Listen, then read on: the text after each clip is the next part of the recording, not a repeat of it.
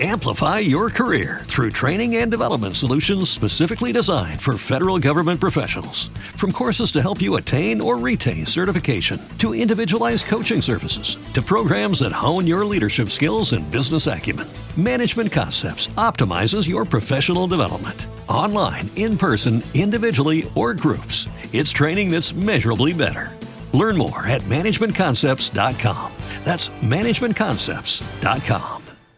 la questione clima e salute mentale sembra essere davvero al centro dell'interesse non solo delle persone che mi seguono, mi sembra anche un po' dell'opinione pubblica. Come hai iniziato? Perché comunque tu sei uno psichiatra giovane, Qual, cos'è che ti ha dato il là per iniziare a occuparti di questo tema molto interessante? Allora, ciò che mi ha dato il là in realtà è un'esperienza diretta, un'esperienza provata sulla mia pelle. È stato un viaggio nel sud-est asiatico eh, nel quale io mi sono recato per, eh, per diletto, per vacanze, e, eh, ma il viaggio è stato eh, complicato da una nebbia, da una nube tossica che ogni tanto si viene a creare. Uh, in, perché mi trovavo a Singapore e vicina c'è la Malesia e l'Indonesia e in alcuni periodi dell'anno vengono bruciate intere foreste eh, dove ci sono le palme eh, che producono l'olio di palma. Eh, per estrarre l'olio di palma dalle noci vengono completamente arse le foreste. Quindi si alza questa nube di eh, fumo che si va ad, ad alla grande quantità di eh, smog che permea l'aria e quindi l'aria diventa oltre che irrespirabile eh, diventa molto eh, nebbiosa e quindi essenzialmente si crea questo mix di nebbia e, e visivamente di... proprio si oppone allo sguardo che va all'orizzonte diciamo vedi? esatto sì come, come, come su- succede chi abita a Milano ce l'ha ben presente ma in tutta la pianura padana eh, però parlando con le persone che abitano a Milano, eh, e, e, Milano è interessante come caso, eh, mm. chi è esperto di nebbia milanese mi dice che c'è una differenza fra la nebbia che vede, tipico nebbione milanese, che, che, che ti viene addosso quasi, tra quando invece c'è questa nebbia bianca che è, che è simile a quella che io vidi a Singapore, perché essenzialmente eh, c'è una misura che è l'AQI, l'Air Quality Index, che va a misurare la qualità dell'aria in base alla concentrazione di una serie di sostanze come eh, il PM2.5, il PM10, eh, di cui mh, mm, vedevo oggi anche tu avevi parlato citando un importante articolo eh, di come eh, l'inquinamento possa agire sulla salute mentale e anche sulle abilità cognitive e eh, quindi essenzialmente eh, ci sono dei valori di riferimento e in questa tabella essenzialmente in base al valore vengono consigliate una serie di raccomandazioni fra cui eh, limitare l'attività sportiva, utilizzare le mascherine e io arrivai in questa Singapore con con questa nebbia assurda des- ed è completamente deserta, completamente diversa dalle immagini che vedevo. Singapore è una, è una, è una Londra metropoli pazzesca. Era vuota, una roba vuota. distopica, tipo un film esatto. di fantascienza. Era. E io non sapevo, era, era pre-Covid, non sapevo assolutamente cosa fosse cosa fosse successo e eh, era successo che il governo, comunque le persone si informano e in base ai valori eh, rispettano questo tipo di eh, norme. Eh, Quasi un lockdown eh, da inquinamento, una sorta. Esatto, esatto, esatto, anche perché là poi tante, eh, tanti luoghi di, eh, ricreativi come mh, posti per, per, bambini per giocare sono tanti al, al chiuso perché il fenomeno non è tanto che è frequente, ma c'è una forte attenzione da parte del governo e della sanità. Perché poi se andiamo a vedere no poi arrivando eh, poi ne parleremo dopo però poi piano piano per come è cambiato il mio interesse e come è cambiato eh, tutto quello che poi ho capito i livelli a Milano eh, per tanti giorni all'anno superano i livelli eh, consigliati eh, da, dall'Unione Europea e, eh, e, quindi sarebbe molto indicato seguire quelle regole che nessuno segue e c'è poca consapevolezza. Ora ci sono delle campagne eh, di associazione, ci si, eh, Citizens for Air e altre eh, associazioni che stanno cercando di aumentare un po' la, la consapevolezza circa a, a questo argomento. Ma ritornando al motivo per il quale eh, ho iniziato ad affrontare questo argomento, stare in un'isola paradisiaca, che poi paradisiaca non era perché era eh, immersa ne- nella nebbia e nello smog, e quindi poi ho, ho, visitato il Vietnam, ho visto la Malesia, ho visto eh, tutto ciò che è dietro al cambiamento climatico, dietro all'inquinamento che eh, poi causa il cambiamento climatico e causa tutti i problemi che noi ass- eh, stiamo iniziando ad assistere eh, si celano dietro. Quindi ho visto i rifiuti ardere nelle foreste, ho visto il, eh, ma, pi, veramente montagne di rifiuti eh, di plastica eh, a cui veniva dato fuoco illegalmente, ho visto i rifiuti nel mare portati dalle maree, eh, bottiglie di plastica, spazzolini. Mh, mm, eh, gomme, qualsiasi cosa, ho visto posti veramente stupendi distrutti dal cambiamento climatico, ho iniziato a soffrirne emotivamente e a, a sviluppare una voglia di ehm, interessarmi all'argomento. E quindi interessandomici ho, ho, iniziato ad avere in maniera completamente slegata da, da, dal mio lavoro eh, ho iniziato ad avere un po' l'esigenza di, di fare qualcosa. E nel mentre ave, a, anche a, ad, ad, avere un comporto emotivo eh, una, una, una fissazione cioè iniziavo a ricondurre tutto quello che vedevo al cambiamento climatico iniziavo a collegare le cose stavo male eh, iniziavo a, a, provare queste sensazioni di malessere che non riuscivo bene a definire.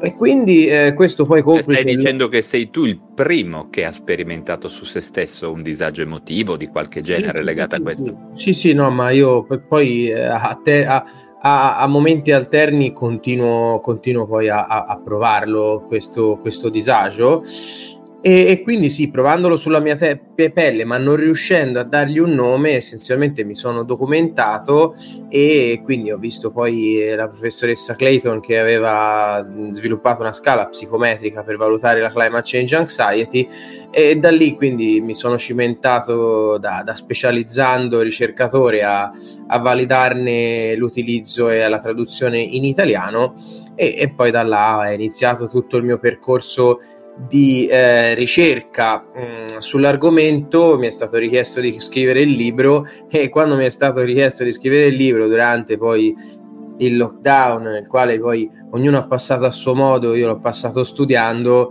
eh, quindi più che studiavo e più che mi cresceva l'ansia cercavo di far corsi sull'argomento eh, e quando mi è stato chiesto di fare il libro, io ho mandato i capitoli del libro e mi hanno detto: Dottore, va bene, qua c'è la diagnosi, c'è, ci sono le cause, ci sono no, l'epidemiologia, ci sono varie basi, ma manca l'ultimo capitolo in cui c'è una cura.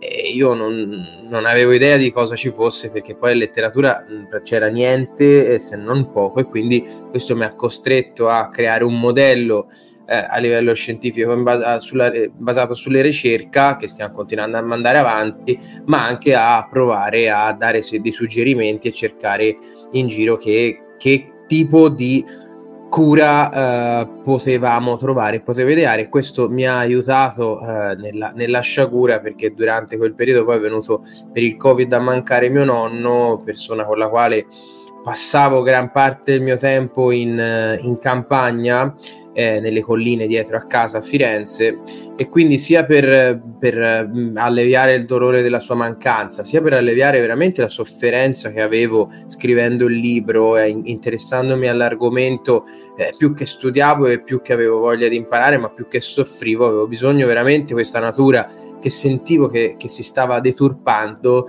di abbracciarla, no? come come un lutto, come un qualcosa che sta pian piano si sta distruggendo, vedere immagini di natura eh, devastata, avevo bisogno di vederla ancora rigogliosa e quindi sentivo il bisogno a fine giornata di entrare proprio nel bosco e stare a contatto con la natura. E su questo poi in realtà ha, mi ha fatto risentire mio nonno, per il quale poi anche eh, il, diciamo, la cerimonia laica che abbiamo fatto in famiglia, l'abbiamo fatta nel bosco, eh, però mi ha fatto anche capire quale fosse il modo per alleviare la mia ecoansia e poi per, eh, come strumento poi per eh, di terapia, anche perché poi dopo, dopo che ho scritto il There's always something new and exciting happening in Montgomery County, Maryland. Join podcaster and business leader Kelly Leonard and me, Bob Levy, on another episode of Something to Talk About, where we speak with industry leaders making an impact in our county.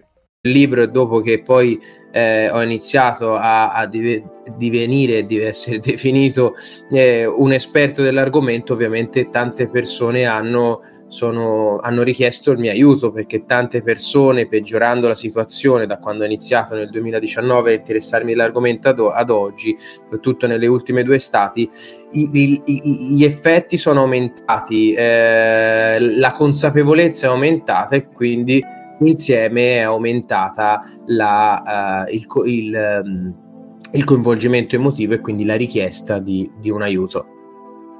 È molto interessante la, la tua storia, che, quello che condividi, è toccante e interessante direi al contempo, ma quello che mi chiedo è che cosa hanno pensato i tuoi colleghi in specialità, eh, i professori universitari, insomma c'era mh, uh, vicinanza, non ti dico rispetto al, al, al, tuo disagio, ma quantomeno al tuo interesse e qualcosa che ha suscitato in loro... Mh, insomma una sorta di contagio li ha portati a interessarsi all'argomento perché non credo che ci fosse nessuno dei tuoi insegnanti che fosse esperto in questa cosa perché è una cosa molto molto specifica. Raccontami un po' che, che effetto hanno avuto intorno a te questi tuoi studi e queste tue direi emozioni perché questo è quello che mi interessa veramente. Allora, sì, una domanda è, è molto divertente, anche la risposta può essere divertente. Ah, io ho avuto la fortuna di, cioè la fortuna, io mi sono formato in specializzazione in una clinica specializzata in disturbi del comportamento alimentare, eh, argomento di cui poi mi occupo e continuo a occupare eh, adesso, eh, oltre ai disturbi d'ansia prevalentemente eh, e quindi anche gran parte della ricerca era volta ai uh, disturbi alimentari, diciamo la cosiddetta mm. ricerca, il filone principale eh, del reparto, eh, al quale ho, ho contribuito eh, in parte. Ehm, devo dire che ne, nella mia, eh, nel, nel, reparto dove, universitario dove, sono, dove mi sono formato c'era grande, c'era da, grande importanza per il filone principale principale eh, al quale era, eh, era gradita la, uh, la, partecipazione, però c'era anche grande libertà di eh, sperimentare e di approcciarsi ad argomenti. Io mi ero inizialmente approcciato ad argomenti più legati alla psicoterapia come la teoria della mente o, uh, o la, la, Working Alliance e altri uh, aspetti uh, più psicoterapeutici. Quando è venuto fuori il discorso de- dell'ecoansia, ma è iniziato tramite la, la, la proposta di validazione di una scala, quindi il mio professore mi disse ma eh, ti, ti, riesce? Te la senti? Ne hai voglia? Occupa. Non è facile, è noioso validare una scala. Certo. E quindi sì, ci ho provato, però dicendo sì, fa, fallo, ma non è il nostro filone, quindi fatelo, fatelo da te. Sì, sì, sì, ho capito. C'era un pochino di scetticismo inizialmente perché era un argomento che non pensavano potesse interessare, al momento sembrava veramente un qualcosa di lontano però poi con, con, piacere ho ricevuto un'email dal, dal mio primario che mi chiedeva eh, del materiale eh, qualche, qualche, mese fa perché un collega a una presentazione aveva bisogno del materiale sull'argomento. E questo mi fa piacere perché da una parte ringrazio che no, mi, sia, mi sia stata data l'opportunità di, di cementarmi in qualcosa eh, di mio, no? Eh, perché non è, non è, assolutamente scontato in, in specializzazione eh, e dall'altra parte sono contento che poi questo argomento abbia eh, suscitato poi interesse perché sia cresciuto l'interesse. Purtroppo non sono contento del fatto che era meglio se non cresceva perché ovviamente l'ansia climatica è legata al, al degrado climatico e quindi essenzialmente eh, è, un è, un po', un problema, no? Eh, che, che, aumenti, quindi non, non, non, mi fa piacere, però la mia, eh, c'è stato sicuramente un po' di scetticismo iniziale, un po' di, di, di confusione perché poi eh, non c'era nemmeno grande, eh, non è un argomento che... Sì, non se ne parlava ancora tanto a livello diciamo, poco, di, poco, di poco. mediatico. Ma anche devo, adesso. Eh, ma devo dire che la psichiatria è un po' specializzata nel farsi dire da altri quali sono poi i nuovi trend, no? i mega trends del del futuro della salute mentale. Me ne vengono in mente mille, sia sul piano delle terapie che uh, di, di, appunto di, di disturbi. Eh, alle volte io ho trovato molto informativo stare su forum di persone che probabilmente no, dall'establishment più classico, più ortodosso della psichiatria verrebbero giudicati eh, eh, gruppi di sciroccati, ma in realtà percepisci molto il polso della situazione. Um, di cambiamento climatico e salute mentale, devo dire che in maniera strisciante se ne sente già parlare, no? lo leggi sul, sul, volto di alcuni attivisti, no? lo leggi sulla faccia di Greta Thunberg, um, la tua storia ne parla ed è un po' un peccato che la psichiatria ci metta abbia un delay di qualche anno ad occuparsene e come dici giustamente tu ancora adesso non è, ehm, non è tanto sul pezzo. Devo dire che eh, anch'io mi occupo ehm, da ehm, ultimamente mi sono spostato in un centro che si occupa di disturbi e comportamento alimentare e devo dire che ad esempio in molte pazienti eh, affette da anoressia e da questo genere di disturbi ehm, una sensibilità specifica per questo genere di argomenti c'è ehm, lo, lo può tutta vedere. Ecco.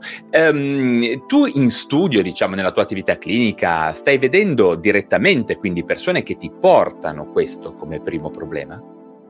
Sì, sì, sì, sì, io sì, ricevo per, chiamate da, da, da, da tutta, tutta, Italia per... Eh, immagino, perché... Problemi di questo, di questo tipo, sì. C'è una, c'è un, una, una, stato, una stagionalità, no? C'è un... Eh, è l'estate poi, quella forse in cui più si... Sì, per ora sì, è l'estate. L'estate sì, perché poi ci sono vari studi che fanno vedere come in generale l'aumento del caldo, l'aumento delle temperature, quindi le, le, le alte temperature slatentizzino eh, sia disturbi psichiatrici in generale, ma sia aumentino i livelli di stress, aumentino eh, la rabbia, la confusione e eh, quindi essenzialmente più caldo già è una condizione che crea stress e crea attivazione, ma dall'altra parte ovviamente per, a, livello eh, diciamo uh, fenomenico, a livello eh, di eh, apparenza il, il, cambiamento climatico si fa molto più eh, visibile agli occhi quando si percepisce eh, tramite temperature che sono estremamente anomale. Le temperature anomale ci sono anche adesso, eh, soprattutto nelle, nelle, loro fluttuazioni, eh, ci sono anormalità climatiche continue, però essenzialmente sono più visibili visibili quando meteorologicamente eh, e quindi puntualmente le persone sentono che c'è qualcosa che non va, anche perché la sensazione di calore no, già di per sé aumenta l'ansia, aumenta questa sensazione di, di costrizione. Di oppressione, no? Addosso, no? E quindi si sente la fine, si sente la rovina e, e, e si distorge il tempo perché ovviamente poi la rovina si sente molto più vicina, molto, molto più imminente, molto più più catastrofica, ecco, e quindi l'intervento uh, avviene maggiormente lì. Durante invece l'anno, ovviamente, eh, c'è una maggior richiesta da parte, diciamo, di persone che trattano l'argomento, come potevo essere io all'inizio, no? Quindi, che ne so, eh, veterinari che fanno, eh, che hanno un'alimentazione vegana eh, o vegetariana eh, per questioni ambientali o climatiche che iniziano a fare i tirocini nei macelli e quindi vedono eh, questo oppure dei, dei, dei, climatologi o dei divulgatori, eh, dei giornalisti impegnati nell'argomento, quindi chi eh, tutti i giorni sta eh, a valutare gli effetti del cambiamento climatico e vede dei dati spesso che sono preoccupanti. E questo è anche una, una cosa molto difficile di trattare questi, eh, questi, questi problemi perché essenzialmente questo poi mi rivolgo anche agli, agli ascoltatori del, del, del canale, eh, quando ci si approccia a questo tipo There's always something new and exciting happening in Montgomery County, Maryland. Join podcaster and business leader Kelly Leonard and me, Bob Levy, on another episode of Something to Talk About, where we speak with industry leaders making an impact in our county. As a parent, no two days are ever the same. At Care.com, you can find trusted and flexible sitters to help manage your family's ever changing schedule. Care.com can even help you out with housekeepers, dog walkers, senior caregivers, and more, so you can find care for all you love. And 100% of caregivers who use Care.com have been background checked with CareCheck, a key first step in hiring confidently. To get the help you need to make it all work, sign up now and find a great sitter at Care.com. tipo di argomento e questo tipo di, eh, eh, sì, questo tipo di argomento di, di problema, ovviamente eh, il, il, paziente o la persona richiede un'estrema mh, preparazione, no? perché il primo passo è condividere, è parlare, quindi le notizie ehm, vanno condivise e quindi eh, bisogna sapere cosa succede, bisogna eh, parlare eh, di tante cose, ma e quindi essenzialmente sapendo tante cose, avendo sa- consapevolezza circa il cambiamento climatico, inevitabilmente si provano dei livelli di ecoansia, no? Eh, in quanto terapeuti. Ecco è che eh, la, la, nostra o la mia, per, per, per, quella che è la mia re- esperienza personale, la mia ecoansia magari è definita da una serie di cose che io so che, eh, per, di cui mi sono informato ogni paziente, se proviene da un settore diverso, mi fa vedere una faccia diversa certo, eh, del, del, problema, no? Eh, perché ovviamente chi lavora al, C- al, al CNR e mh, mm, si occupa di livelli di PM2.5 o di inquinanti atmosferici mi dice che è preoccupato de- dei dati, come chi va a valutare i livelli eh, di eh, i, i, metri di, di, di zero assoluto eh, oppure chi appunto si, si occupa di, di clima eh, e quindi essenzialmente si mette un tassello e ogni volta c'è da reggere un, un impatto emotivo che le notizie che il paziente ti dà eh, ti creano e quindi poi c'è da restituire. È un, è, un, è un, processo molto empatico nel quale alcune condizioni c'è più bisogno di condividerle e di accettare farle eh, e questo poi mi ricollego alla nostra pre- precedente chiacchierata nella quale tu parlavi eh, giustamente di un, no, di, un, di un, overlap o comunque una similitudine più a un disturbo dell'adattamento eh, che a un, un fenomeno eh, puntuale come può essere una reazione di tipo ansioso.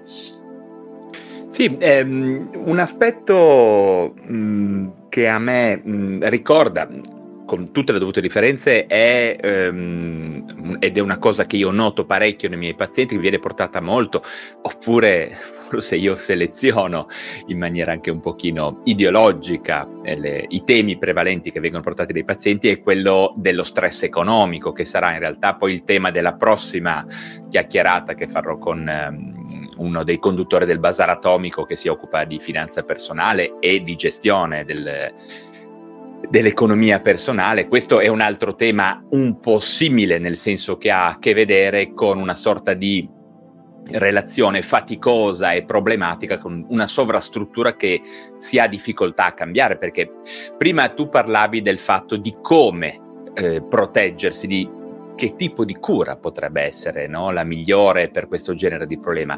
D'altra parte non vorrei che poi ci ritrovassimo in quelle situazioni in cui bisogna per forza alzare la resilienza no?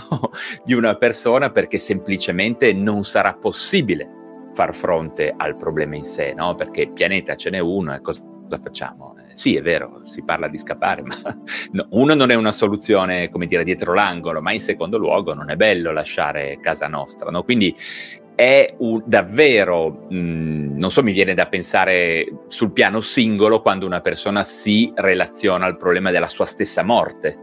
Eh, oppure all'inevità e, e, che quindi in parallelo può diventare l'inevitabile fine della nostra specie per come la, ci conosciamo. È un problema che diventa quasi filosofico no? da un certo punto di vista.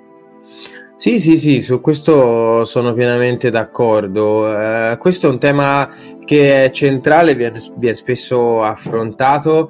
Uh, diciamo che uh, è, è, uno dei due piani, mh, mm, perché eh, è sempre importante dividere in due piani quando si, eh, si, va a gestire una persona che soffre di ecoansia, perché solitamente il soggetto ecoansiato eh, si presenta con tutta una serie di consapevolezze, dolori e preoccupazioni, ma ha un problema che eh, gli è dato anche poi dalla narrazione che eh, no, eh, intorno i, a noi intorno a noi di estrema responsabilizzazione e eh, viene attribuita a noi, no? quello che noi possiamo fare, quello che noi dobbiamo fare per l'ambiente e quindi la persona con ecoansia sviluppa una, eh, insieme alla consapevolezza e insieme all'eco, all'ecoansia sviluppa una voglia di cambiare, si sente iperresponsabile e quindi eleva un pochino il suo ruolo come a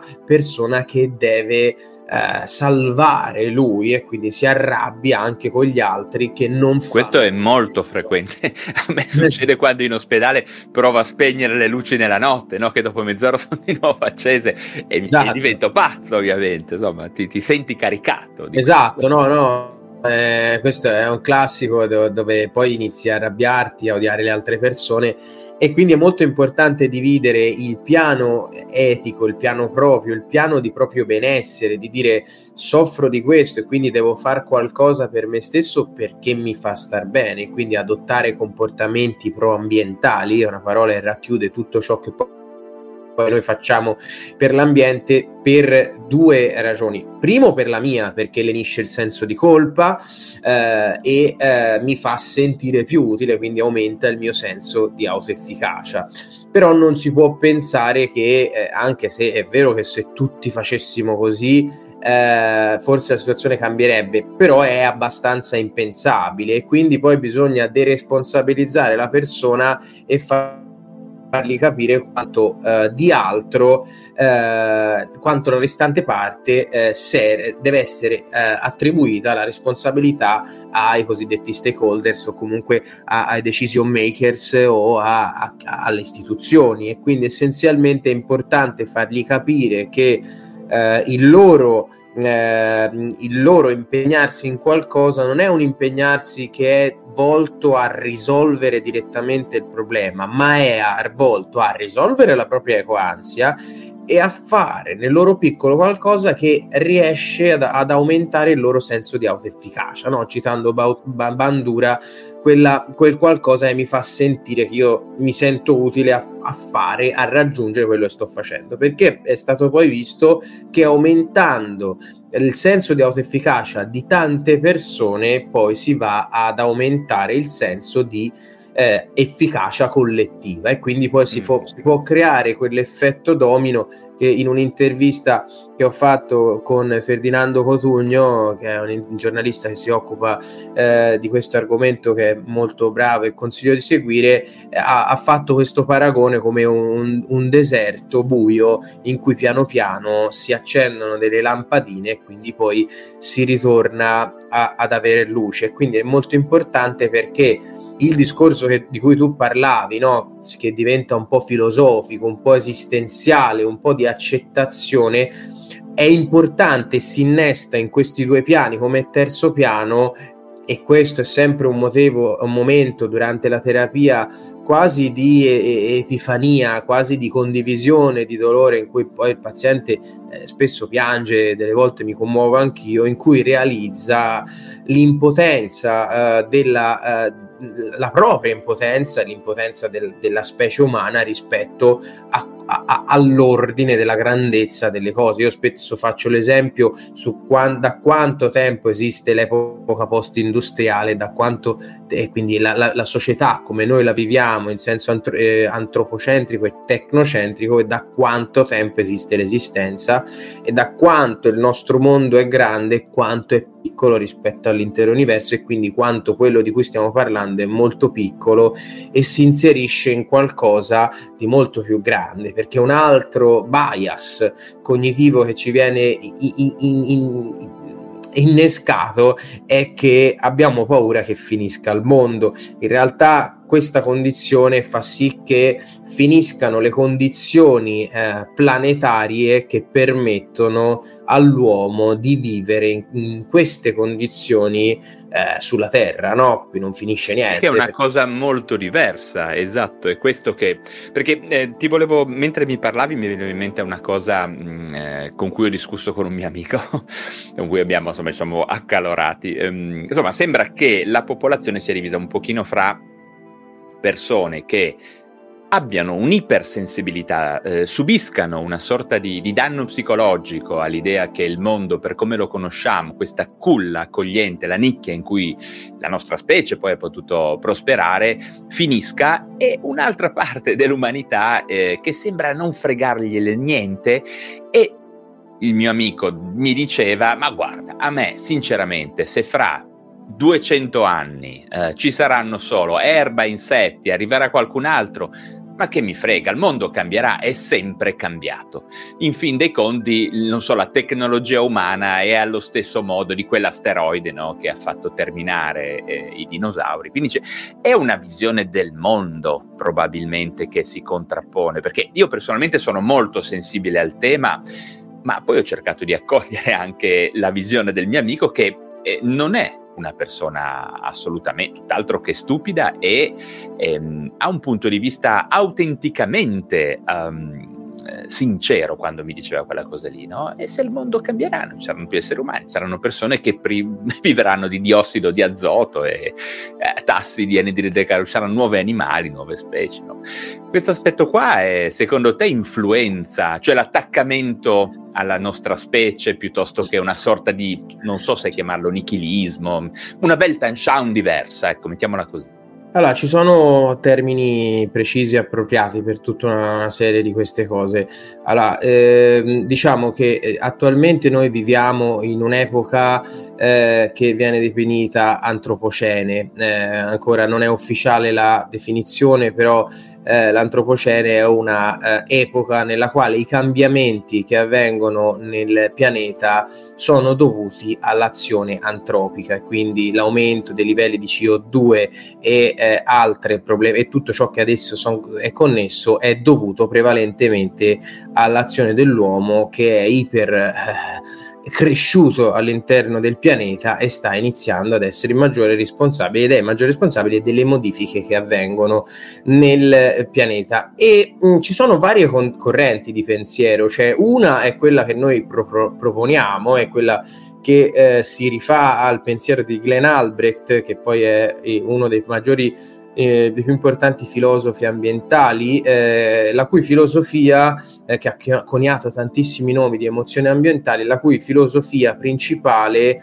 è quella di proporre un passaggio dall'epoca dell'antropocene all'epoca del simbiocene, nel quale essenzialmente dice che il, eh, l'essere umano eh, viene vissuto come se fosse un parassita eh, del pianeta che è cresciuto troppo e ha iniziato a vivere in maniera eh, eccessivamente, ha iniziato a, a, vivere il mondo come se fosse una risorsa e, ne ha, e se ne ha approfittato, è ipercresciuto e quindi propone un passaggio a, a una, eh, un'epoca nella quale l'uomo ritorna a vivere in simbiosi con la natura e quindi essenzialmente ha un ruolo di, eh, no, di, di di catalizzatore di, di reazioni, di eh, mantenimento dell'equilibrio, eh, ma vive in simbiosi e non come eh, persona che si pone in cima a una catena gerarchica che esso stesso ha creato, ma si pone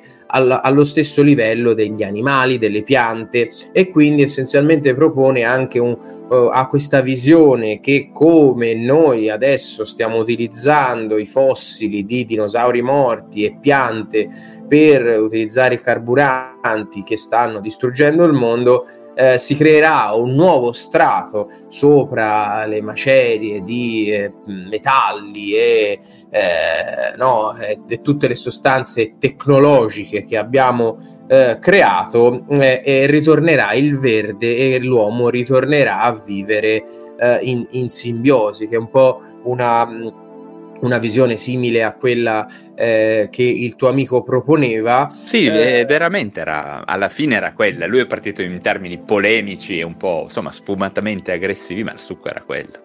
Sì, sì, poi, ora, poi su quello voglio fare un, un ulteriore appunto.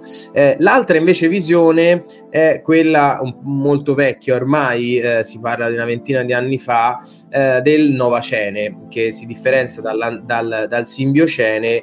Il Novacene eh, va a proporre una vita eh, nella quale viene iniziato a utilizzare la superintelligenza, l'intelligenza artificiale, la tecnologia per, e quindi viene continuata a essere concepito eh, non solo la Terra ma proprio lo spazio come risorsa e quindi propone di spostare le industrie, spostare ciò che crea inquinamento nello spazio e, eh, e quindi una visione un po' particolare perché eh, tanti modelli vanno a valutare lo spostamento dell'uomo dalla Terra su altri pianeti perché la Terra diventa invivibile.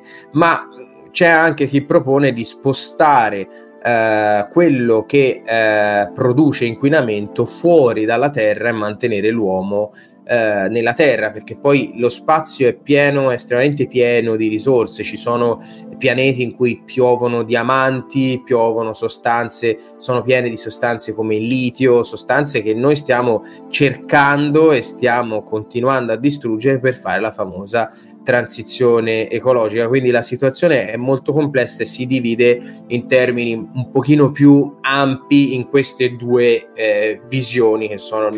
Pensa che quella del, del Novacene probabilmente è analoga a anche... Cioè, incorpora anche la visione transumanistica dell'uomo. Esatto. Ehm, fra due o tre settimane, se non so, ci sarà qua in, a intervistare, sarò a intervistare David Orban, non so se sai chi è, ecco. E lui pro- probabilmente mi parlerà anche di quello e sarà una domanda che prenderò spunto da te e sicuramente, benché fosse, sia un po' off topic perché parleremo del futuro della mente umana, ma gli proporrò anche un pochino questo tuo punto di vista per vedere che cosa mi dirà, ecco. Sì, sì, sì, questo si, sicuramente si, si, si, lega molto. Eh, la cosa che volevo aggiungere è che mm-hmm. sul discorso che è sempre cambiato, allora, c'è un termine per definire, perché ci sono tanti termini per definire proprio le emozioni ambientali e quello che si va a creare in risposta a, all'ambiente, eh, perché poi le emozioni ambientali noi anche nel libro l'abbiamo definite in... L'abbiamo ecco, d- dacci il titolo del libro che magari interessa... Eh il libro si chiama Eco Ansia. hai, hai una copia da farci vedere? No, le ho, le ho finite, le ho finite tutte. Si vede la tua purezza intellettuale da questo. Quando uno viene a essere intervistato, spesso c'è, c'è il libro, invece bravo. No, Come si eh, chiama? Comunque, poi magari metto il link. sì, possiamo mettere il link, ma eh, non, sì. non, come, come il titolo? Un pessimo Eco Ansia, cambiamenti climatici tra attivismo e paura. Oh, e metterò un link sicuramente. Va bene, grazie. E, ehm, essenzialmente noi abbiamo diviso le emozioni ambientali fra le emozioni positive e quelle negative. E fra le positive appunto c'è la sumbiofilia, che è l'emozione che, dovremmo, che noi vorremmo eh, creare, infondere nelle persone sia con un cambiamento della, eh, diciamo, della narrativa eh, mediatica, sia tramite il processo emotivo anche con la psicoterapia e tutti gli interventi che facciamo su persone che provano equanzia o provano emozioni ambientali di e spingerli verso la sumbiofilia, che è un amore per la natura, per la vita della natura in eh, simbiosi. Eh, però eh, essenzialmente fra quelle negative, eh, oltre alle coanze, ce ne sono tante altre, ci sono anche degli stati un po' a metà come per esempio il eh, climate doomism, no? che è quello che prova un po' eh, il tuo amico di dire va bene, è andata così, non ci possiamo fare niente, quindi io non, non, non, faccio niente perché tanto deve andare così. E è sempre andata così. È vero che è sempre andata così, però non, non è andata mai, non, è mai andata in un modo mh, de, re, in cui la persona, cioè l'ente che era responsabile di questi problemi, era un ente eh, senziente con questo grado di tecnologia a disposizione. C'era una variabile, chiamiamola, che era al di fuori delle spese. There's always something new and exciting happening in Montgomery County, Maryland. Join podcaster and business leader Kelly Leonard and me, Bob Levy, on another episode of Something to Talk About, where we speak with industry leaders making an impact in our county.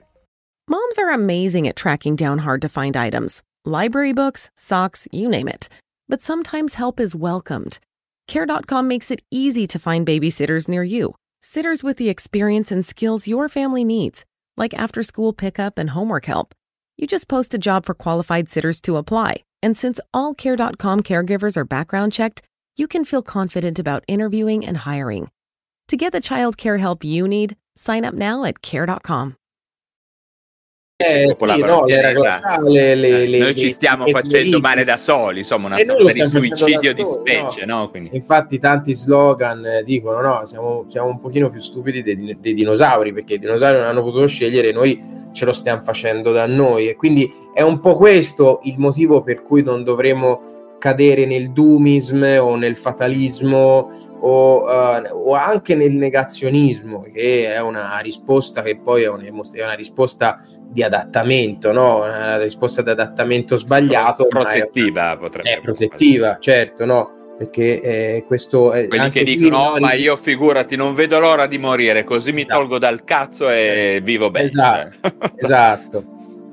E questo, eh, questo sì, mi collega anche a quello che, che, che dicevi che dicevi tu prima, no? Nel senso che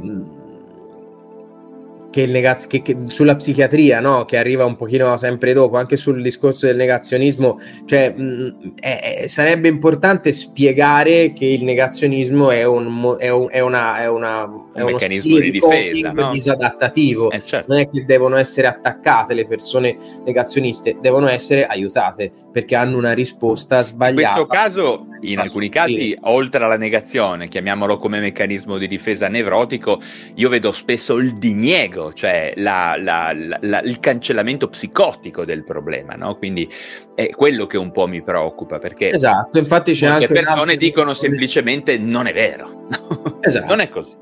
Esatto. E questa è un'altra emozione, un'altra risposta, si chiama proprio climate denial, che è appunto il, eh, questo. No? Mm. Che però siamo già nel campo no? Della, de, de, del distacco dalla realtà, no? Dal, dai, fatti, dai fatti. E quindi... Senti, ma io ti voglio proporre il mio caso personale. Ti faccio un esempio io personalmente credo di avere una, cioè ti ho invitato anche perché sento di essere molto affine a questa sofferenza che tu stesso hai provato. No? Quando io mi metto a fare bene la differenziata, ehm, a spegnere le luci in ospedale, a preoccuparmi che non accada niente di, di, di, di brutto no? alla mia spazzatura, a portare i rifiuti nel posto giusto, a usare meno la macchina, andare più ho una sorta di, non so come definirla, ma di dispiacere nei miei stessi confronti. No? Mi faccio quasi pena pensando che sono un piccolo insettino che sta facendo un gesto eh, piccolo nei confronti di un problema titanico e quello che farò è semplicemente irrilevante. E questa è la parola che a me tocca e mi, e mi fa autocompatire. È una forma di ecoansia anche questa, una forma di ecodisagio, chiamiamolo, l'incapacità. Ecco, la sensazione che ho di provarci, ma di fare come, non so, un, di essere irrilevante. Allora, questa è, è, una domanda che cade a fagiolo. Eh, oggi ci è stato accettato dopo tanto un articolo che penso verrà pubblicato insomma, eh, nei, nei, prossimi giorni eh, che va a definire proprio questo meccanismo, cioè la consapevolezza crea un'emozione che è appunto l'ecoanza o comunque la, la, la, la, preoccupazione per il cambiamento climatico che spinge ad adottare dei cosiddetti pro, comportamenti proambientali, come può essere appunto la di raccolta differenziata. Fare raccolta differenziata e quindi assumere dei comportamenti proambientali abbiamo dimostrato che eh, mh, a, riduce l'ecoansia, cioè Uh, e quindi perché essenzialmente io, uh, e questo si, si va a, a, basare sul senso di autoefficacia.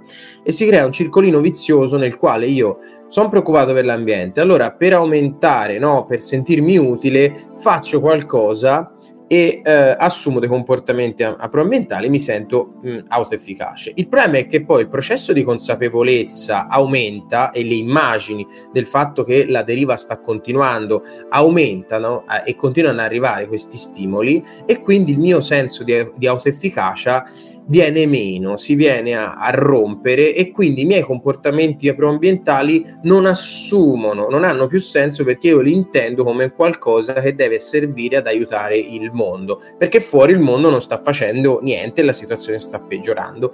E lì quindi si è visto che si va a cadere in un'altra emozione che è un po' la, la sorella più, più più triste della, del, dell'ecoansia, che è l'ecoparalisi, che è uno stato di, eh, emotivo di, eh, nel, nella quale, cioè uno stato di emotivo in cui si è, oltre che eh, ansiati, si è proprio depressi, si è, eh, si è perso la speranza. Mi sento malinconico, non nella mia irrilevanza. Esatto, però si è anche proprio paralizzati da un punto di vista comportamentale e quindi eh, non si fa più niente perché non serve più a niente, che è molto vicino a, a, no, a, al diniego, al negazionismo o al menefreghismo, perché poi l'effetto è lo stesso, è non fare niente, sì, però una funzione ecologica che potrebbe avere eh, per però la è permeato da forte consapevolezza e quindi si sta male ma non si riesce a fare niente, no? Un po' come quando si arriva a tre giorni dall'esame all'università e ci si rende conto che ormai il programma non si sa così bene, quindi abbiamo l'ansia per l'esame, l'esame deve arrivare ma non si riesce più a studiare perché ci si rende conto che... Io ho fatto miracoli noi. in quei tre giorni, eh, te esatto, lo, confesso esatto, pubblicamente. È quello esatto. che spero insomma che accada esatto. anche al pianeta. Esatto. Ecco, ma ehm, eh, e questo è interessante perché poi mentre faccio la differenziata, vado con i miei sacchettini con attenzione, no? in maniera però appunto mogia e un po' malinconica, intravedo non so la persona che tira orgogliosamente la cicca, che a me è una roba che mi fa veramente, mi manda, cioè ai pazzi quando vedo gente che tira le, le... Poi io abito in, in, Riviera, qua in Liguria, e so che quella roba lì va in mare, no? la tirano nei tombini. e questa cosa mi aumenta, ecco, questa, questo iato presente all'interno della popolazione, a mio parere, ecco, percepisco quasi una sorta di... Eh, aumento del mio disagio e un'invidia per chi in realtà è così arrogante, sicuro di sé, maschio alfa, eh, nel fare questi gesti maschi, chiamiamoli, no? in senso ovviamente spregiativo e, e, e, e ironico, eh, che in realtà a me aumentano nuovamente questo senso di irrilevanza, perché poi, poi nel grande lo vedi fra eh, quella, una parte politica che può essere un po' più sensibile a un argomento, non so bene quale a questo punto, ma poi altre parti politiche che le vedi nettamente a favore, non so, di discorsi furiosi di Trump, no?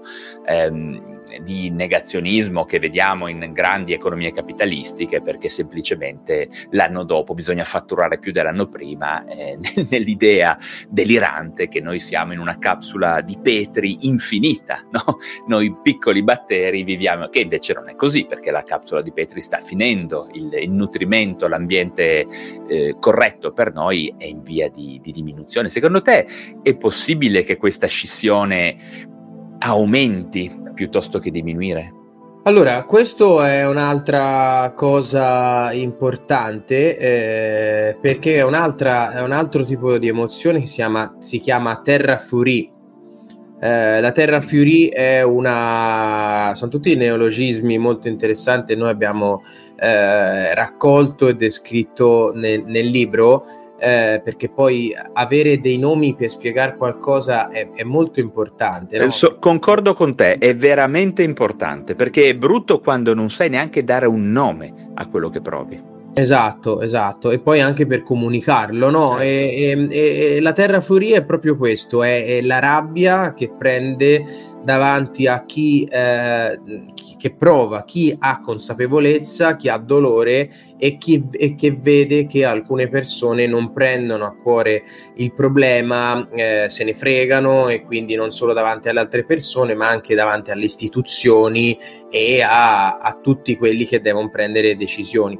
E questo è, è, è, estremamente, eh, è estremamente centrale quello che tu dici e secondo me questa spaccatura aumenterà sempre di più perché il tema diventerà sempre più centrale e questa è un po' la, la, la mia preoccupazione in quanto eh, no, persona che si dedica alla parte emotiva del problema perché aumenterà sempre di più la rabbia perché da, se da una parte la mia ecoansia non viene eh, aiutata da, uh, da, degli atti e quindi posso andare in ecoparalisi, posso anche andare in terra fury e quindi arrabbiarmi molto e quindi questo eh, può, potrà cambiare tanti scenari e ci sarà una, una scissione eh, che a livello politico non so se poi potrà diventare eh, partitico, no? perché poi ogni scissione all'interno della politica ha creato la partitica. Eh, adesso il tema ambientale non ha, ha, una grande rilevanza politica e la politica è tutto. Noi adesso stiamo facendo politica perché parliamo di emozioni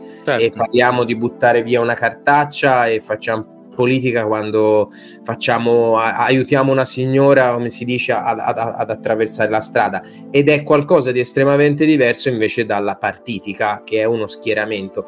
E c'è questa grande difficoltà di inserire la, l'ambiente nella politica perché deve, deve inserirsi in uno schema che è partitico. Invece dovrebbe essere eh, un, un, un, tema che tutti hanno... trasversale, quanto Trasversale, ecco. Se questo non avverrà, quindi avverrà, eh, verrà preso dalla partitica e quindi ci saranno eh, diversi schieramenti perché ovviamente eh, questo poi creerà una... Tutte le epoche di cambiamento creano eh, creando dei cambiamenti, dei dispiaceri in diverse persone, perché poi il tema è molto complesso, perché poi anche la transizione ecologica e tanti cambiamenti cambiano gli equilibri che inevitabilmente cambieranno e quindi anche a livello di, di posti di lavoro, di distribuzione delle ricchezze cambieranno, cambieranno molto, ecco, e ci sono dei problemi poi a livello di, di, di, salute comunitaria perché poi disastri ambientali aumentano i tassi migratori e quindi quando ci sono migrazioni... Ma infatti, esatto, eh, io ho un mio amico che si occupa di eh, etnopsichiatria e mi dice che lui sente tantissimo questo tema, ovviamente con le opportune traduzioni e è un ascolto che deve essere necessariamente tecnico, ma venire dalle persone che stanno male ehm, nell'area dell'immigrazione. Quindi un sacco di migranti portano il tema di non riuscire più a coltivare, di non trovare più l'acqua ed è per una delle ragioni per cui la gente si sposta è anche questa, questo va detto perché e sarà sempre di più questa, no? Sì, sarà sempre di più, sarà sempre di più insieme alla povertà che era iniziata a crescere nell'ultimo anno e ai livelli di disparità. E... Sì, la forbice sta veramente allargandosi in maniera sì, pericolosa. Sì, perché l'1% si è arricchito nell'ultimo anno, mi sembra di eh, si è preso il, i due terzi della ricchezza mondiale, l'1% più ricco, e quindi essenzialmente la forbice sta, si sta, sta aumentando. Ma infatti, ecco Matteo, un'altra cosa che per me accomuna eh, ecoansia e stress economico è il fatto che la posizione, chiamiamola depressiva, che si può assumere durante questo genere di, di, quando esperisci questo genere di emozioni, per me pericolosamente come sempre accade, il vettore dell'aggressività no? da introiettato può estroiettarsi. Io ho paura eh, che questa aggressività, chiamiamola anche qua compensativa, um, difensiva, ecologica no? di, di, alcune persone possa trasformarsi in gesti autentici di ribellione, di violenza. Perché eh, abbiamo dei film no? in cui parlano gente che si fa detonare all'interno dei simboli di questo, di, di questo sistema.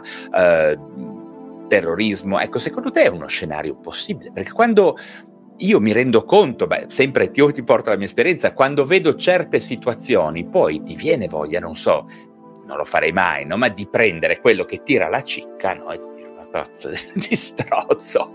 Ecco, eh, a livello, mm, chiamiamolo sociale, no? di dinamiche sociali, un livello superiore, io credo che sia possibile che una parte di queste persone particolarmente sensibili si organizzino pericolosamente nel portare un contributo, chiamiamolo diretto, ma in termini distruttivi nei confronti di questa società. È uno scenario possibile secondo te?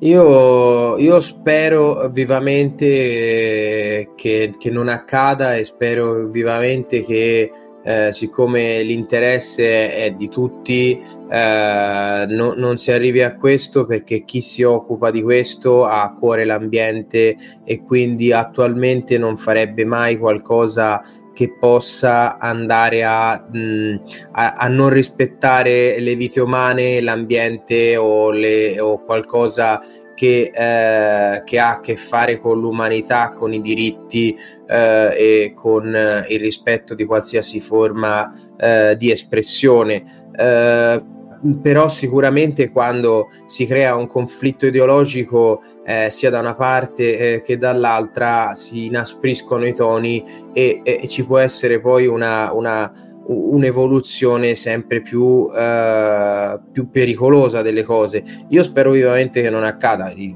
Su questo non, non, non, non, mi va nemmeno di pronunciare la parola, le, le parole di dire potrebbe succedere, perché non voglio assolutamente che succeda e, e, e no, no, ma io ti capisco, no, no, però. capisco, eh, no, capisco. Sai, noi come psichiatri dobbiamo, un po' come diciamo esperti di questo genere di emozioni, essere un filo avanti, no? se vogliamo sì, fare sì, il sì, lavoro bene. E ti dico, quando parliamo di disastro ambientale, non parliamo di 3.000 anni nel futuro, ma parliamo di 50, 80 anni. Ecco, a un certo Meno, esatto. Ecco, io ero ottimista, ma a quel punto lì, sai, quando io sono messo alle strette, la persona più brava della Terra, l'Amish, che non ha alcun tipo di emozione negativa nei confronti di nessuno, neppure del demonio, ma se si viene messo con le spalle al muro, consapevole di quello che sta accadendo, a mio parere si rischia di arrivare a questo punto. Ti dico questo perché oggi vedevo scendere a Roma in piazza eh, dei poveri che non hanno più la casa arrabbiati, incazzati come delle pantere, ragazzi, sono un pezzettino della popolazione, ma questa povertà sta aumentando, così come sta aumentando la possibilità che veramente la nostra specie soccomba al disastro climatico. E questo a, mio, a, me preoccupa questo scenario che darebbe eh, confusione e, e, mm, e, peggiorerebbe ulteriormente uno scenario già. Sì, no, no, ma, ma, su questo sono d'accordo. Allora, il discorso è questo: eh, non è una rabbia in chi ha consapevolezza e chi ha ecoansia, cioè chi mm. ha ecoansia è preoccupato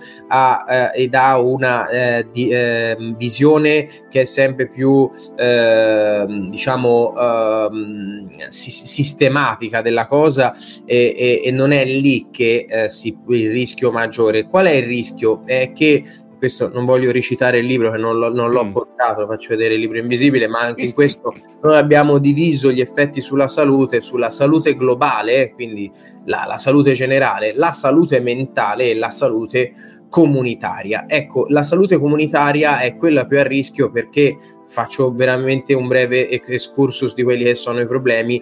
Aumentano i tassi migratori, aumentano, eh, aumenta la, la, povertà, aumentano le diseguaglianze, aumenta la decontestualizzazione, quindi aumentano anche eh, no, il, il, il, eh, il maelstrom di culture che si vanno a, ad unire, che hanno poche eh, risorse e che vengono decontestualizzate. No? Io in COP27 parlavo con questi ragazzi di Tuvalu, che sono delle piccole isole che stanno scomparendo, loro vivono lì, hanno il mare e una striscia piccolissima di terra, vivono di pesce pescato davanti, stanno in isola paradisiaca, mangiano pesce pescato, le banane e qualche cosa di là. Queste isole dopo, fra un po' andranno so- sott'acqua e loro dovranno migrare e andare a una società, me l'immagino che arrivino a Milano, dove eh, l'andare su un'isoletta come la loro e mangiare il pesce come loro è una cosa che costa 10.000 euro eh, e che loro è, per loro è normale, non pagano, è sempre stata così e si ritrovano eh, senza avere un impiego, senza avere un'assistenza sanitaria, con pochi euro e quindi mangiando junk food.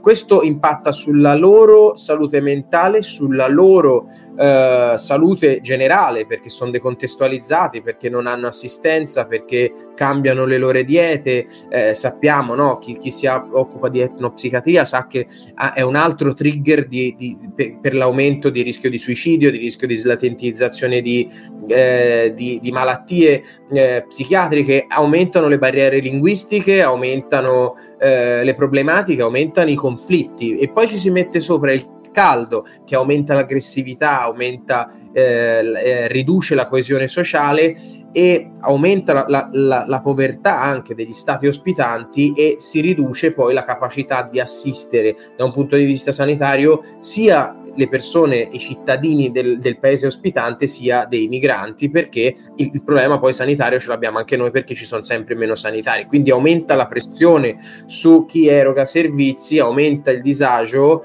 e aumentano milioni di cose perché poi è questo che, che genera equansia si inizia, inizia a collegare si collega tutto perché per esempio parliamo di PM2.5 di inquinamento, PM2.5 va anche a ridurre le capacità cognitive insieme al caldo. E quindi abbiamo anche persone che sono più confuse, che ragionano peggio e sono tante, sono arrabbiate. E quindi si può creare veramente un terreno fertile per disagi comunitari che però non sono mh, eh, direttamente creati da chi protesta per il clima, ma da chi ne subisce inconsapevolmente le cause, perché noi stiamo facendo uno studio multicentrico e eh, coinvolgendo tanti paesi eh, e andando a fare delle domande specifiche su, su, sul cambiamento climatico, su quanto loro vivono le cose del cambiamento climatico con delle domande, alluvioni, cose e i livelli di ecoansia. E noi vediamo che i livelli di ecoansia sono collegati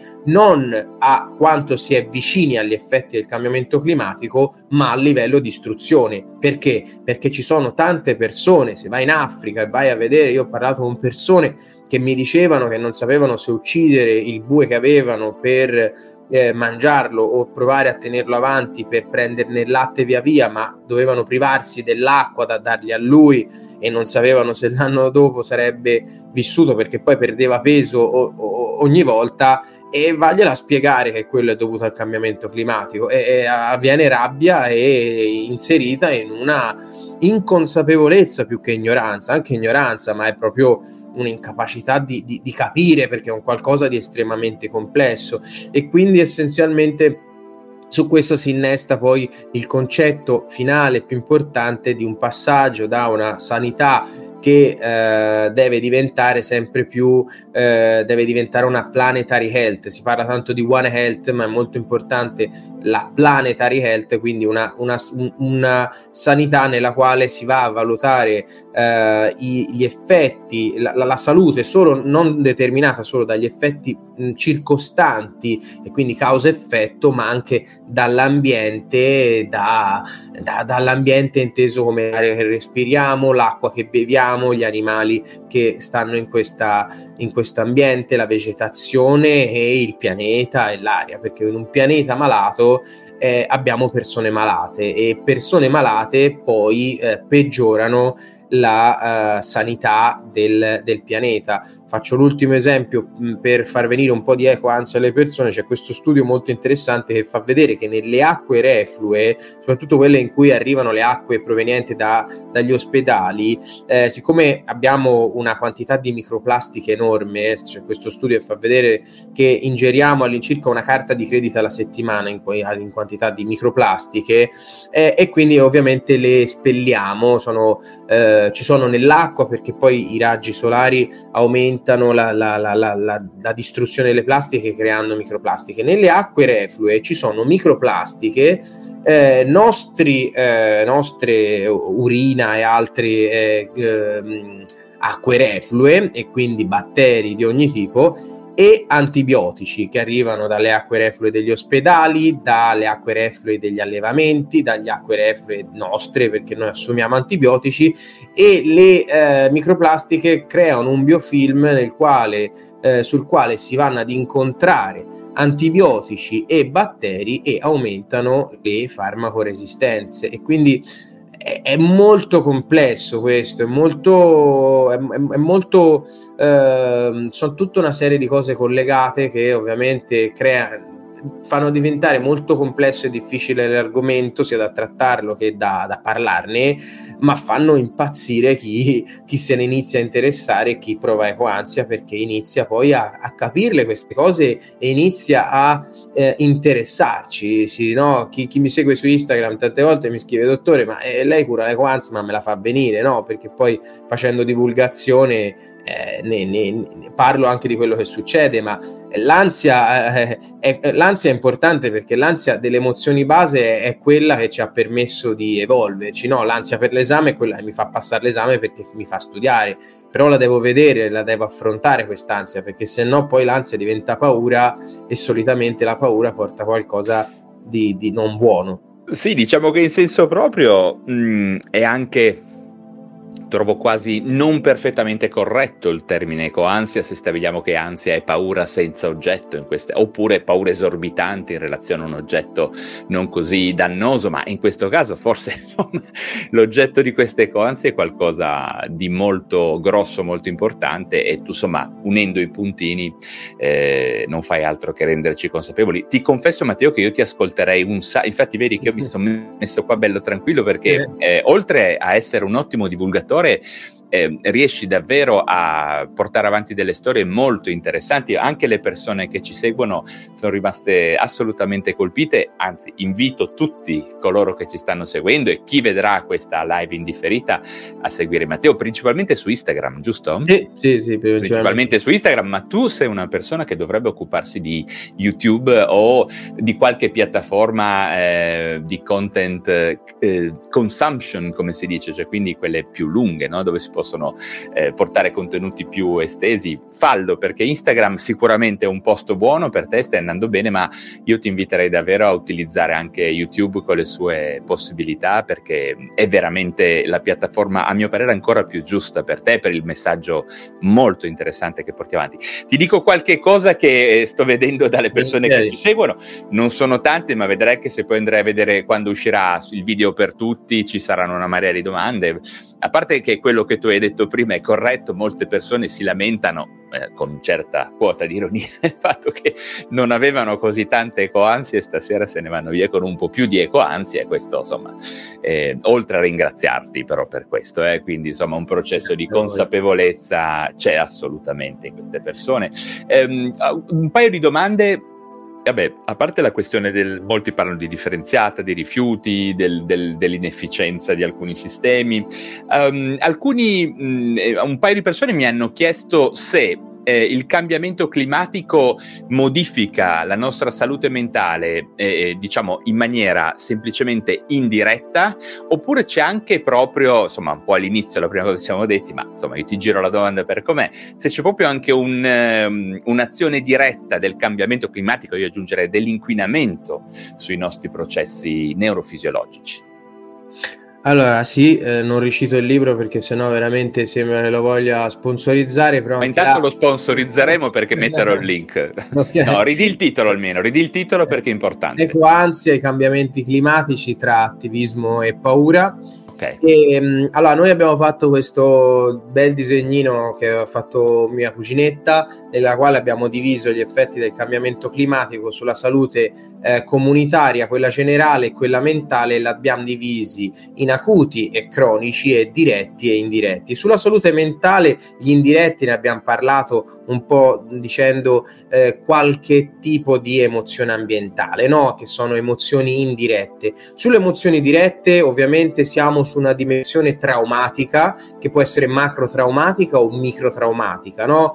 Eh, faccio sempre questo esempio quando parlo nei posti che un trauma determinato dal cambiamento climatico non è per forza assistere a quello che è, per esempio è, è accaduto in Turchia, che poi non è direttamente collegato al cambiamento climatico, ma un evento grosso in cui proprio da definizione di trauma con la T maiuscola si assiste a qualcuno che perde la vita oppure si rischia seriamente di perderla o mh, mm, si assiste a un trauma vero, ma può essere anche per una famiglia che ha una macchina sola e è composta da cinque persone a un basso stipendio un vetro rotto di una macchina da una forte grandinata o un, o un danno a una casa, no? Quindi si certo. parla di dimensioni microtraumatiche che vanno a eh, impattare direttamente sulla, eh, sulla salute per, mentale, perché poi eh, no, partiamo da un piccolo, una piccola cosa di un vetro rotto di una macchina, no? in una famiglia in cui ci sono i figli da portare a, a scuola e eh, da andare al lavoro, no?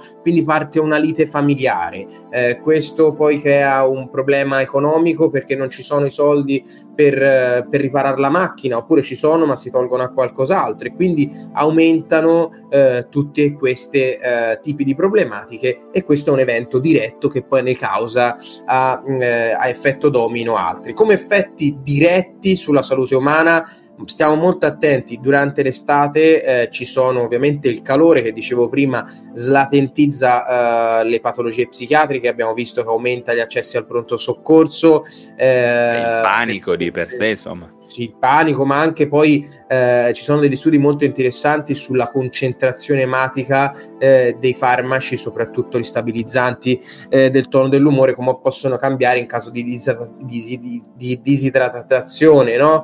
E quindi Intossicazione da litio sono praticamente quasi solo estive, insomma. Esatto, capito? Quindi con temperature estremamente alte.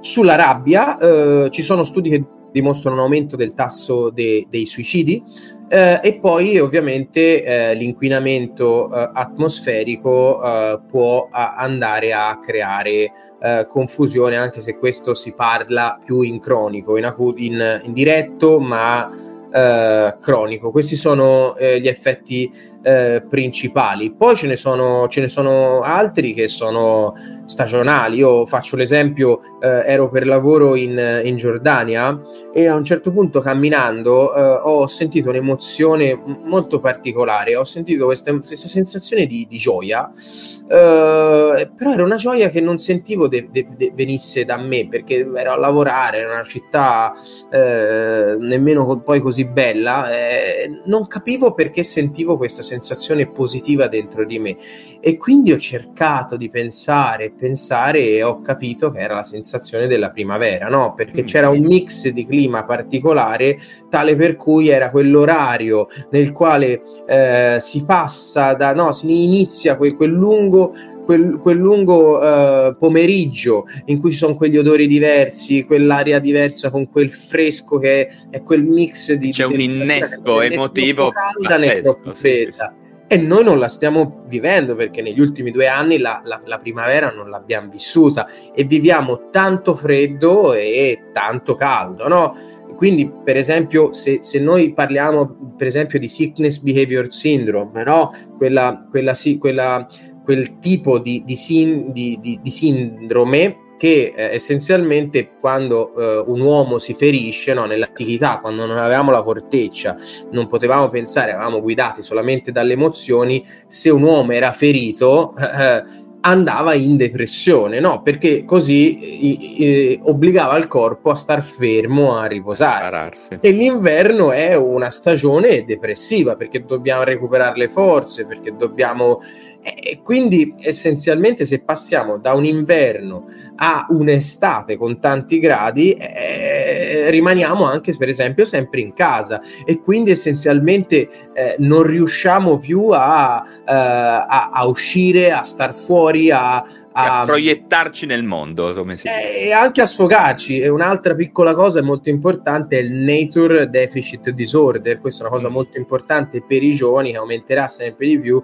Il Nature Deficit Disorder, che è un pochino già più accettato dalla comunità scientifica, è tutta quella pletora mm, sia sintomatologica sia di aumento di rischio di problematiche psichiatriche che arrivano nei bambini che nascono ora che sono deprivati dalla natura perché c'è stato il Covid e sono stati in casa. D'estate fa troppo caldo e non riescono a giocare all'aperto. D'inverno si sta in casa, la natura ce n'è sempre meno, stanno meno a contatto con la natura e quindi questo può aumentare il rischio di ADHD, può aumentare il rischio di ansia. Di peggiorare ma... alcuni disturbi. Esatto. Esatto. Sì, ehm, assolutamente. Um, beh, ci dicono Chiara ci dice effettivamente in questo momento chi può di dare una mano alla popolazione della Turchia ci sta, eh, insomma certo. il numero della Croce Rossa è, insomma tutti lo, lo conosciamo. Io lo sto facendo tramite Unicef eh, anche da, da, dalla mia pagina e sì, certo. Mi sembra doveroso questo messaggio farlo passare sì. in questi giorni. Uh, qualcuno, ti faccio l'ultima domanda che è semplice ma micidiale, ma la gente non pensa ai propri figli e ai figli dei propri figli? Questa è una domanda tanto semplice quanto misteriosa a cui dare una risposta, no? Uh, questa è la domanda più difficile che ricevo in psicoterapia perché la, la gran parte, per ora la, la, totalità dei miei pazienti è di sesso femminile e il motivo principale per cui poi vengono in terapia è il fatto che vorrebbero fare dei figli ma a causa della con- loro consapevolezza circa la situazione climatica eh, hanno paura a farli perché hanno questo paura è un tema eh, Matteo che capita spessissimo anche a me io lo vedo anche tanto collegato all'instabilità economica, all'instabilità, insomma, è tutto collegato. Questo è un tema davvero molto importante che tu stai tirando fuori. Sono d'accordo e questo è un tema molto molto diffuso.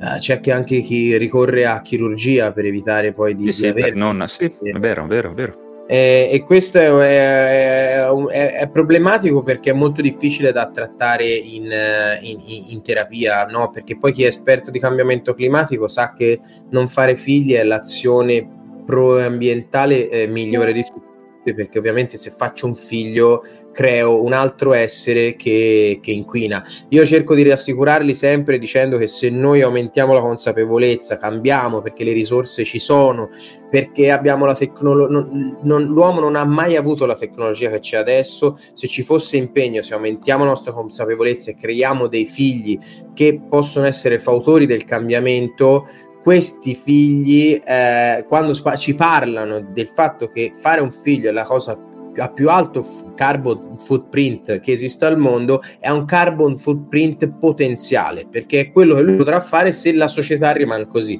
Ma non è detto che la società rimane così e noi dobbiamo cambiarla e questo vale per i termini economici e vale per tutto perché poi anche la crisi economica è dovuta dal fatto che le ricchezze si stanno eh, spostando su dei poli sempre più piccoli si sta dilagando la povertà e quindi deve cambiare. E in questo il ruolo emotivo, il ruolo, il ruolo nostro è molto importante perché dobbiamo aiutare, eh, no, dobbiamo essere dei perturbatori strategicamente orientati che vanno a, ad aiutare le persone a, mh, mm, a portarle verso un benessere eh, e delle scelte che, che sono giuste non solo per loro ma per i propri figli perché non fare figli è una, è una sconfitta no?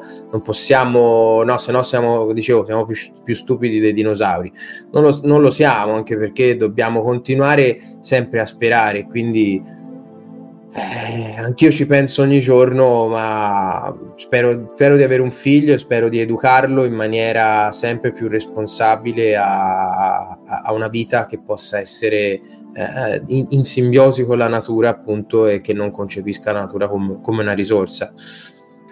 Perturbatori strategicamente orientati, questo mi piace. Grazie Matteo, è stato davvero interessante, informativo parlare con te, per me, per noi che in questo momento siamo presenti, ma ce ne saranno molti altri perché fra qualche giorno, ora non so quanto metterò live a disposizione di tutti e vedrai che riceverai molti apprezzamenti perché il tuo messaggio è interessante, chiaro, eh, molto pertinente, molto attuale e soprattutto molto competente. Quindi grazie davvero per essere stato qua con noi. Grazie Ti auguro... È divertente e piacevole parlare con te perché le discussioni sono estremamente stimolanti e sono molto dinamiche, quindi ti, ti ringrazio nuovamente. Ho tessuto le tue lodi nel nostro primo incontro live su Instagram